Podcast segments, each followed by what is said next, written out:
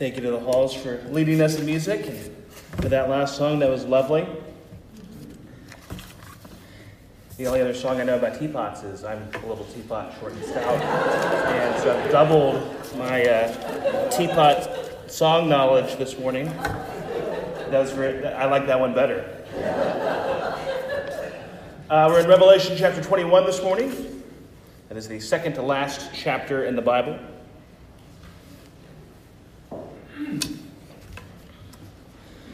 We'll be beginning in verse 9 through the end of the passage. Then came one of the seven angels who had the seven bowls full of the seven last plagues and spoke to me, saying, Come, I will show you the bride of the Lamb. And he carried me away in the Spirit to a great high mountain and showed me the holy city, Jerusalem, coming down out of heaven from God, having the glory of God, its radiance like a most rare jewel, like a jasper clear as crystal. It had a great high wall with twelve gates and at the gates twelve angels, and on the gates the names of the twelve tribes of the sons of Israel were inscribed. On the east three gates, on the north three gates, on the south three gates, and on the west three gates. And the wall of the city had twelve foundations, and on them were the twelve names of the twelve apostles of the Lamb. And the one who spoke with me had a measuring rod of gold to measure the city and its gates and walls. The city lies four square its length the same as its width. And he measured the city with his rod 12,000 stadia. Its length and width and height are equal.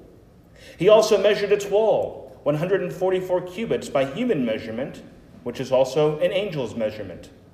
The wall was built of jasper, while the city was pure gold like clear glass. The foundations of the wall of the city were adorned with every kind of jewel. The first was jasper, the second sapphire, the third agate, the fourth emerald, the fifth onyx, the sixth carnelian, the seventh chrysolite, the eighth beryl, the ninth topaz, the tenth chrysoprase, the eleventh jacinth, the twelfth amethyst. And the twelve gates were twelve pearls, each of the gates made of a single pearl, and the street of the city was pure gold like transparent glass. And I saw no temple in the city, for its temple is the Lord God, the Almighty, and the Lamb. And the city had no need of sun or moon to shine on it, for the glory of God gives its light, and its lamp is the Lamb. By its light will the nations walk, and the kings of the earth will bring their glory into it. And its gates will never be shut by day, and there will be no night there. They will bring into the glory they will bring into it the glory and honor of nations, but nothing unclean will ever enter it, nor anyone who does what is detestable or false, but only those who are written in the Lamb's book of life. Would you pray with me? Our Heavenly Father, may we give you all praise and glory that you have made an eternal home for your people, Lord. May that be our great source of joy. Lord, I pray for our time today as we again study your word. I pray that you would bless us as we study your word, that we would be edified in your truth. Lord, I thank you for this church and for the fellowship we have and for the people that we have. Lord, I pray for our nation as there continues to be so much strife and division, Lord, and I just continue to pray for us to be light in that. Lord, I want to continue to pray for Phyllis Kaufman as she recovers from her broken pelvis and um, Lord, I just want to pray for your blessings on her and for a quick recovery. Lord, I pray that you would bless our time as we study this passage and that it can help us have even more love and affection for you. In Jesus' name, amen. So this morning we're finishing up our summer series, The Forensics of Faith. We've spent the last several weeks talking about the works that God does in us he gives us new life. He justifies. He sanctifies. He adopts us as his sons and daughters. He changes lives. And there are other things we could have talked about. As Paul says at the beginning of Ephesians, God blesses us with every spiritual blessing. We talked last week about how God finishes his work, finishes the work that he does in the life of a believer. And this morning, as we wind this series down, we talk about where that all leads heaven. In Randy Alcorn's wonderful book, Heaven, which I would recommend that book. I think it's well reasoned. I think it's a, it's a great book, Heaven by Randy Alcorn. But in that book, he tells the story of an English minister who was asked by a colleague what he expected after death. And the minister replied, Well, if it comes to that, I suppose I shall enter into eternal bliss. But I really wish you wouldn't bring up such depressing subjects. Our views of heaven are often far too lowly. In life, there are things that disappoint us. We see a preview for a movie that looks amazing, but it doesn't quite live up to the hype. A person raves about a restaurant, and you think it's just okay. We vote for a politician who we think will fix things, and they disappoint us. And there are lots of other examples we could look at. And perhaps that's part of the reason why our views of heaven are often too low because of earth. That we live in a fallen world where there is sin and hurt and where things are never quite right. And maybe because of that, and because of sin, because of what we hear and see in the world, because of the experiences we have, maybe because of things in our own lives where we question where God was, we so often have a view of heaven like heaven could just be one more disappointment. Like heaven could somehow be overrated. Like we could find it underwhelming. But with all of the confusion about heaven, there should be no confusion about this that heaven will be awesome. It is not going to disappoint. You will never be there and feel like it didn't live up to the hype. It will never be boring. Your worst day on heaven will be better than your greatest day of your life. And the reason why I know that is because we have a good God who made heaven, and He made it perfect. And it is my hope and prayer today that the hope of heaven can stir our love for God. For anyone who's a believer in the gospel, our ultimate home is the new heaven and the new earth. And within those, God's holy city, the new Jerusalem which is the subject of our passage this morning. And the main idea of this passage is that heaven is going to be perfectly awesome. And in this passage, we see throughout this section the appearance of heaven and the perfection of heaven. And so, the first thing I want to look at in this passage is the look of heaven. John, the same John who wrote the Gospel of John, which we've spent so much time in, and Lord willing, which we'll be back in next Sunday, is given a vision. Now, he's not actually in the New Jerusalem, verses 10 and 11. And he carried me away in the Spirit to a great high mountain and showed me the holy city, Jerusalem, coming down out of heaven from God, having the glory of God, its radiance like a most rare jewel like a jasper, clear as crystal. So he's carried away in the Spirit to a great high mountain, and he's showed the holy city. In verse 11, John says that the city had the glory of God, its radiance like a most rare jewel. So, this vision of the city coming down is a spectacular sight to behold. The glory of God. Think of glory almost like weight or mass, this heaviness of God's all inspiring glory. Something else to consider in the book of Revelation. In the previous chapter, it talks about the presence of God in heaven, and it says, From his presence, earth and sky fled away. God is massively glorious. And so John begins to describe the city more specifically. In verses 12 to 14, the city is described as having a wall with 12 gates. And there are 12 gates inscribed with the names of the 12 tribes of Israel. In verse 14, John mentions 12 foundations with the names of the 12 apostles. And what this is doing is it's showing completion in God's divine plan. There are three gates on each side of the city. This shows the openness through which the people of God are permitted to enter the city. And later on in this chapter, it talks of how these gates never close. And the reason why they never close is because the enemies of God have been vanquished and defeated. There is no danger to this city.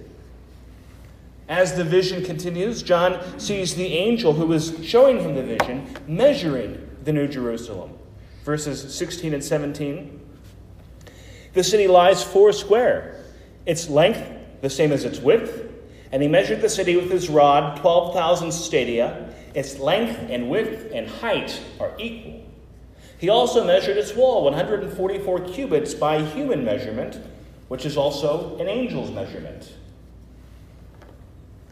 The angel measuring the city alludes to Zechariah 2 2. The measuring of the city is showing the exactness of God's divine plan and completion. The city is 12,000 stadia. A stadia is about 600 to 640 feet. So 12,000 stadia is about 1,500 miles. So this city is massive. 1,500 miles from here, if we were to go east, would take you anywhere in the eastern part of the United States. If we were to go 15 miles directly south, we'd be in Mexico. 1,500 miles to the west would take us to Las Vegas. 1,500 miles due north would take us to uh, the Hudson Bay up in Canada. In every direction. So it's a huge city. Uh, it's a very large place. And verse 16 says that its length and width and height are equal. So the city is shaped like a big cube. And then the angel measures the wall of the city. It's 144 cubits, which would be about 200 feet high. Now, 200 feet for a wall is pretty small in a city that's 1,500 miles high. But again, the purpose of the wall is not protection, it's just to show the boundaries of this city. That the new Jerusalem is within the new heaven and the new earth. And it also, the wall serves to radiate and reflect back the glory of God. Verse 19 The foundations of the wall of the city were adorned with every kind of jewel. The first was jasper, the second sapphire, the third agate, the fourth emerald, the fifth onyx, the sixth carnelian, the seventh chrysolite, the eighth beryl, the tenth topaz. I'm sorry, the ninth topaz, the tenth chrysoprase, the eleventh jacinth, the twelfth amethyst. And the twelve gates were twelve pearls, each of the gates made of a single pearl, and the street of the city was pure gold like transparent glass. Undoubtedly, a spectacular sight to behold. Standing at this great high wall and looking from side to side as far as you can see, you could drive for hours and not come to the end of it. A wall and the foundation of these spectacular stones. We have a lot of stereotypes about heaven. I think we tend to view heaven kind of cartoonishly, where we view people in white robes on clouds playing harps. But that's not the biblical vision of heaven at all. We aren't going to be standing on clouds. It's a new earth, and we will be there eternally. We will be resurrected bodily, which is talked about in chapter 20. So we aren't going to be spirits or ghosts. Now, just think for a moment about Earth. There's a lot to it. Imagine if money were no object, if you had the time, you could travel everywhere you wanted to go in this world. Think about how much there is to explore. Who here likes Earth? Who here has things that they like? Or maybe it's not even places that you've personally been to, but things that you'd like to see. I think of some of the great artworks in Europe, some of the great architecture, amazing beaches around the world, spectacular rainforests. I think about when I lived in Minnesota for about two and a half years. It's a beautiful state. There's over 11,000 lakes in Minnesota. And before I met Carrie, on my days off, I would just drive around and take pictures of lakes. And I think about all the just spectacular sights that I saw in one state, in one country. And really, just mostly in one part of one state. How spectacular that was. But again, there's so many sights throughout the country and throughout the world that are just all inspiringly beautiful. Heaven isn't going to be standing on clouds, it's a new heaven and a new earth. The image of heaven in cartoons and movies, again, that will all be playing harps. There are other instruments mentioned in Revelation in visions of heaven. I think the harp is stereotypical because it does have this very sort of ethereal sound. And yes, there will be music because music is a good thing. There will be food. We won't eat because we need to eat. We, that, it won't be that we need sustenance, but that a meal in and of itself is enjoyable. A feast is another one of the pictures of heaven that the Bible gives us. You might secretly fear heaven because you think, is it just going to be like a church service for all of eternity? the sermons only last like 35 minutes, and even those are hard to get through sometimes. How am I going to do, deal with that forever? Some of you shouldn't be laughing. I think part of the answer to that question depends on what your view of worship is. For you, is worship something that you just sort of push through? Something that you put up with? Or do you have an entire life that is worshipful? Does your devotion to God influence your daily life and your daily routine? Does it influence how you raise your kids, how you love your spouse, turning to God in prayer? When you enjoy a good meal or a beautiful sunset, is it to the glory of God? In short, do you have a lifestyle that revolves around a love for God? Or do you compartmentalize? I'll go to church for an hour for the church box, but for other things I do, those are really just for me. Yes, of course, there is worship in heaven, it's the presence of God. But in heaven, it'll be a better and truer form of worship. Have you ever been trying to pray or study your Bible and then you get interrupted by some ah, I gotta get milk. And then you try to get back to praying. I need to check what the weather's to be like this weekend. And then you try to get back to praying. How is it already basically September? And just one distraction after another. You feel like you're just battling to keep halfway focused. But in heaven, you aren't dealing with these stresses of life missed appointments, issues with finances, family stresses, health concerns. Heaven will be awesome because God is awesome. God is good, and heaven is the place that He has made for His people. And there are undoubtedly things about heaven that we can't imagine. Again, the images that the Bible gives us are oftentimes things that are the great experiences of human life to show us just a glimpse of what heaven is like, but it is even greater than what we can imagine. How are you living right now? Are you someone who's basically moralist? You're a good person. Good things should happen to you because you're a good person. And yeah, God's okay. And if there's something good associated with following Him, you'll have that. But in reality, you're really pretty lukewarm in your love for God.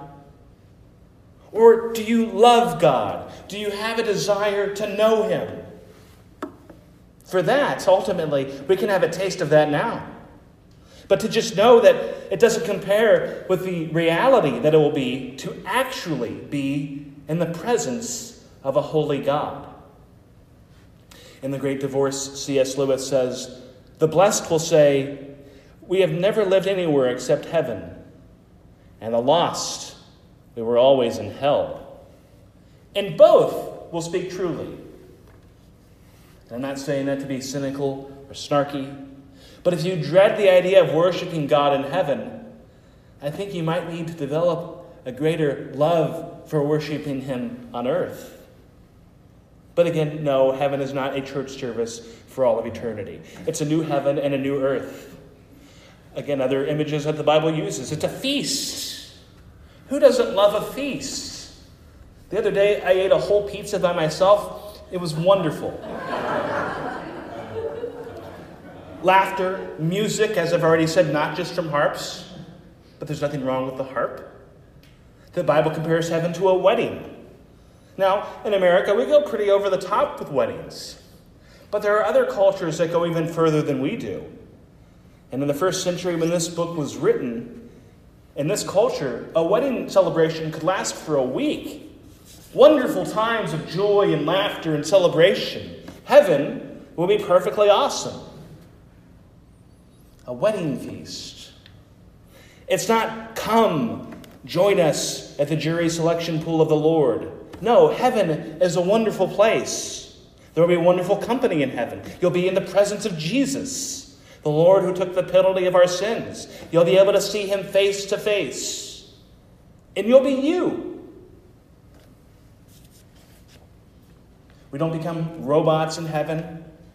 In the movie Men in Black, Will Smith and Tommy Lee Jones are federal agents who work with people who have seen aliens.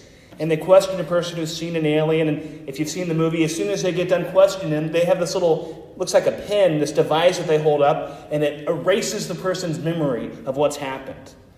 That's not what happens in heaven. Your life and experiences you're still aware of. In the New Testament, there are visions, specifically, Peter comes to mind, who sees Old Testament figures, such as Moses and Elijah. They are themselves. You don't become something else, you don't become an angel in heaven. I know that's a popular sentiment. Oh, God needed another angel. Not a biblical idea. We don't become angels, we don't become divine. You are you in heaven. There'll be work in heaven. Work is something that in the Bible exists before the fall. Work is good. It won't be drudgery. It won't be, I have to do that shift in heaven today. No, it'll be joyful, purposeful work. Heaven is not an eternal retirement community. For biblical reasons, I believe that there are animals in heaven. Isaiah 65 25 points to a future time of restoration and the peace that will exist between people and animals, and between animals among themselves. The wolf and the lamb shall graze together. The lion shall eat straw like the ox, and the dust shall be the serpent's food. They shall not hurt or destroy in all my holy mountain, says the Lord. You'll hear the mighty lion roar, but there will be nothing to fear.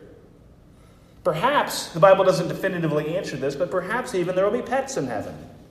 At least dogs. Cats, no. Again, animals also existed before the fall and were part of God's good and perfect creation. And this is because the restoration is not just humanity. God is restoring the physical world. It's a new heaven and a new earth, a new Jerusalem. He's restoring people and he's restoring animals. Not in a salvific sense, they don't have souls where they've personally fallen. But the book of Romans says that the whole creation is groaning. Sin affects everything. But there will be no sin in the New Jerusalem. It is a perfect place. And again, heaven should be a source of joy.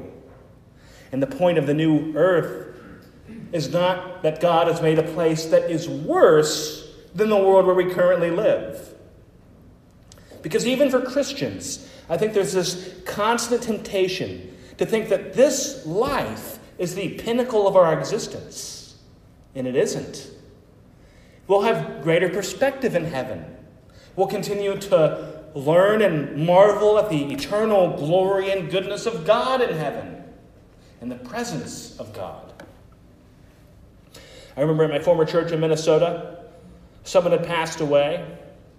And I was very moved by what my pastor and colleague said on Sunday. He said, I can promise you one thing. She's a better theologian right now than I'll ever be. Marveling at the face of God.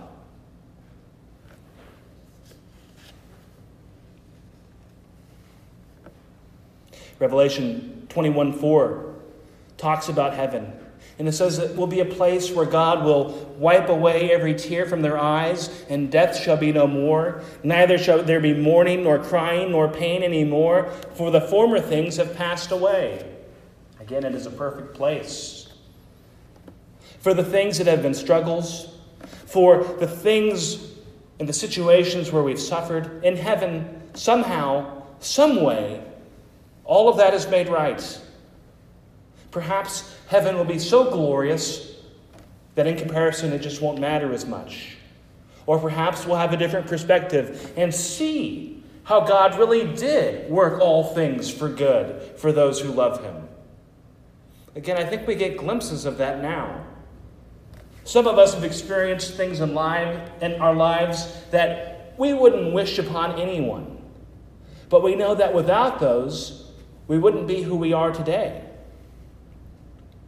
Back in our passage in verses 22 and 23, John says that he saw no temple in the city.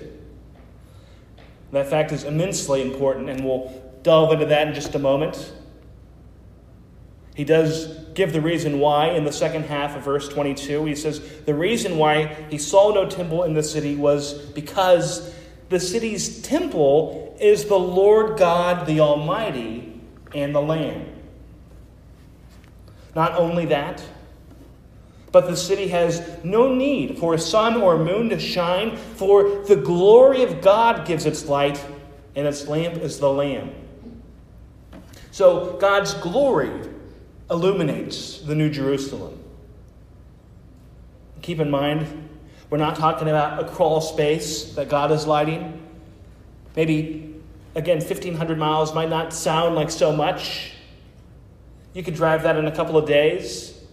But when it's 1,500 miles by 1,500 miles by 1,500 miles high, that's 3.3 billion cubic miles. And it is a perfect cube. The last part of the chapter talks about how the New Jerusalem doesn't need a temple. And the significance of that can be lost if we aren't thoughtful. I feel like I talk quite a bit about the temple theme in the Bible. And that theme comes to its biblical culmination in this passage. What is the temple? In its most basic form, the temple is the place where God meets his people. Just like how we oftentimes have a wrong view of God, especially if we picture it to be boring, I think we can have a low view of the temple, the presence of the Lord with his people. All throughout the Bible, including in the present day, there's this theme of temple the garden, the tabernacle, the temple, Jesus, the church, the New Jerusalem. Maybe the connection doesn't exist or doesn't seem obvious between those six places. In the garden, Adam and Eve live in the presence of God in a perfect place, but because of sin are cast out. But God remains faithful. He chose a man, Abraham, to be the father of many nations and the patriarch of God's chosen people. From Abraham came Isaac, who fathered Jacob, who fathered 12 sons, who represent the 12 tribes of Israel. The Israelites were originally held in captivity in Egypt. And after God had miraculously freed them, and while the Israelites were wandering in the desert, God gave them instructions for the tabernacle. Again, as a reminder, that was the tent structure that the Israelites used when they traveled, that was a symbol of God's presence with his people. Quoting from Exodus 40, verses 34 and 35. Then the cloud covered the tent of meeting, and the glory of the Lord filled the tabernacle. And Moses was not able to enter the tent of meeting because the cloud settled on it, and the glory of the Lord filled the tabernacle. And again, it was a tent that they could take with them on their journey. But once the Israelites were in the promised land, the plan was for them to build a permanent temple, which would be, which would be a place that represented God's presence with his people that happened during the reign of King Solomon. And we see the presence of the Lord filling the temple in 1 Kings chapter 8, verses 10 and 11. And when the priest came out of the holy place, a cloud filled the house of the Lord, so that the priests could not stand to minister because of the cloud, for the glory of the Lord filled the house of the Lord. In both places, where the presence of the Lord comes into the temple, People can't even stand there because his presence is so overwhelming. And in the Old Testament, the temple is hugely important. Building the temple, the people corrupting the temple, God allowing the Israelites to be conquered and the destruction of the temple, the Israelites being released by the Persians for the purpose of rebuilding the temple. That covers so much of the Old Testament. But it ultimately points forward to an even greater temple, an even greater example of the presence of God with his people Jesus. At the beginning of John 1, where it talks about Jesus, and it says, The Word became flesh and dwelt among us. And if you remember from last fall when we were in that chapter, that word for dwelled in John chapter 1 in the Greek literally means tabernacled. He pitched his tent among us, the presence of God on earth. In John 2, Jesus says to the Pharisees, Destroy this temple, and in three days I will raise it up. And they mock Jesus because they think what he's saying is absurd. But they miss that he's referring to himself as the temple, because he is. After Jesus died and rose and ascended to heaven, the Holy Spirit was poured out on believers. Acts chapter 2, it's dramatically described. When the day of Pentecost arrived, they were all together in one place, and suddenly there came from heaven a sound like a mighty rushing wind and it filled the entire house where they were sitting. And divided tongues as of fire appeared to them and rested on each one of them. And they were all filled with the Holy Spirit and began to speak in other tongues as the Spirit gave them utterance. The church is the body of Christ.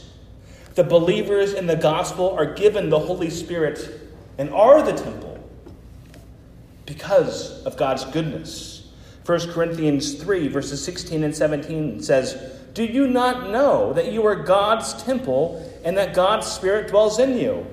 If anyone destroys God's temple, God will destroy him, for God's temple is holy, and you are that temple.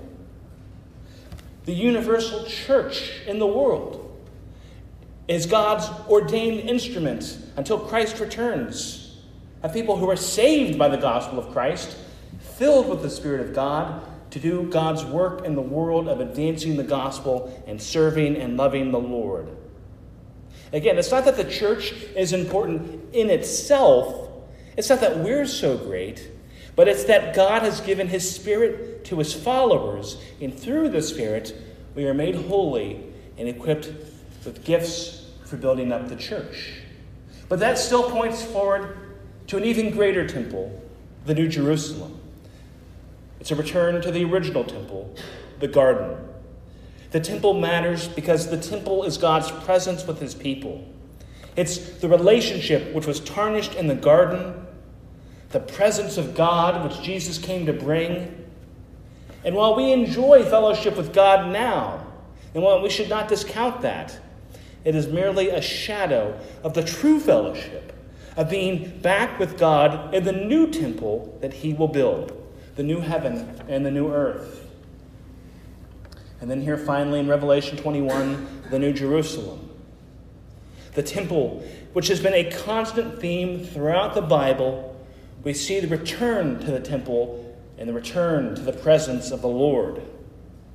And the text says that there is no need for sun or moon in this temple because God is the light and Jesus is the lamp of the new temple.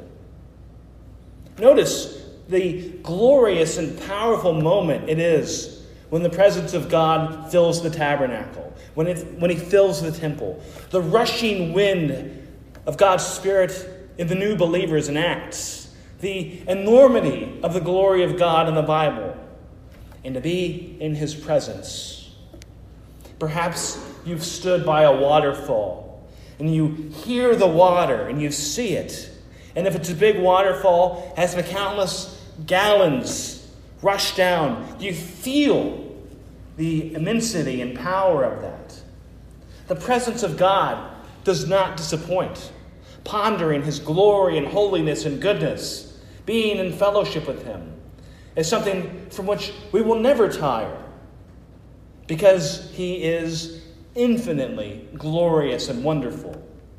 God's presence is so holy and so full of life and vibrance that it is overwhelming. Heaven is a perfect place. The final verse of this chapter again drives home the character of heaven. Verse 27 But nothing unclean will ever enter it, nor anyone who does what is detestable or false, but only those who are written in the Lamb's book of life. Nothing unclean will ever enter into it. Sin cast us out of the garden. But with the tabernacle and the temple, Within the rooms, there was an inner sanctuary where only the high priest could go, and it was once a year to make a sacrifice on behalf of the people. One person, one time a year. And there were extensive purification rituals that the priest had to do before approaching God's most holy place because it was so sacred. And the dimensions of this holy inner sanctuary, or the Holy of Holies, were equal in its height and depth and width. No coincidence that in the New Jerusalem, that this most holy place is also a perfect cube. And to enter it requires perfect holiness. And that is a holiness we cannot earn. Admittance into this inner sanctuary is reserved for those whose names are written in the Lamb's Book of Life. We cannot write our own names. We cannot earn or buy our way in. But Jesus did through his death, through his perfect life, through his perfect holiness that he gives to us through believing in him.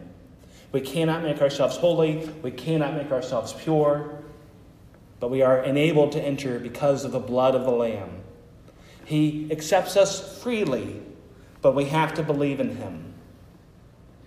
Heaven isn't where a person should want to go because it's a better option than hell. It's where we should want to go because it is the abode of the Lord God Almighty. It is a place whose light is the Lord God and whose lamp is the Lamb. Would you pray with me? Our Heavenly Father, we do rejoice that you have made a perfect place, that imperfect people do not deserve. We praise you for your Son who has come into the world, Lord, through whom we can be forgiven. But we, may we believe in that and trust in that. And Lord, in this life, may we dedicate it to knowing you. May we live on earth as it is in heaven. In Jesus' name, amen.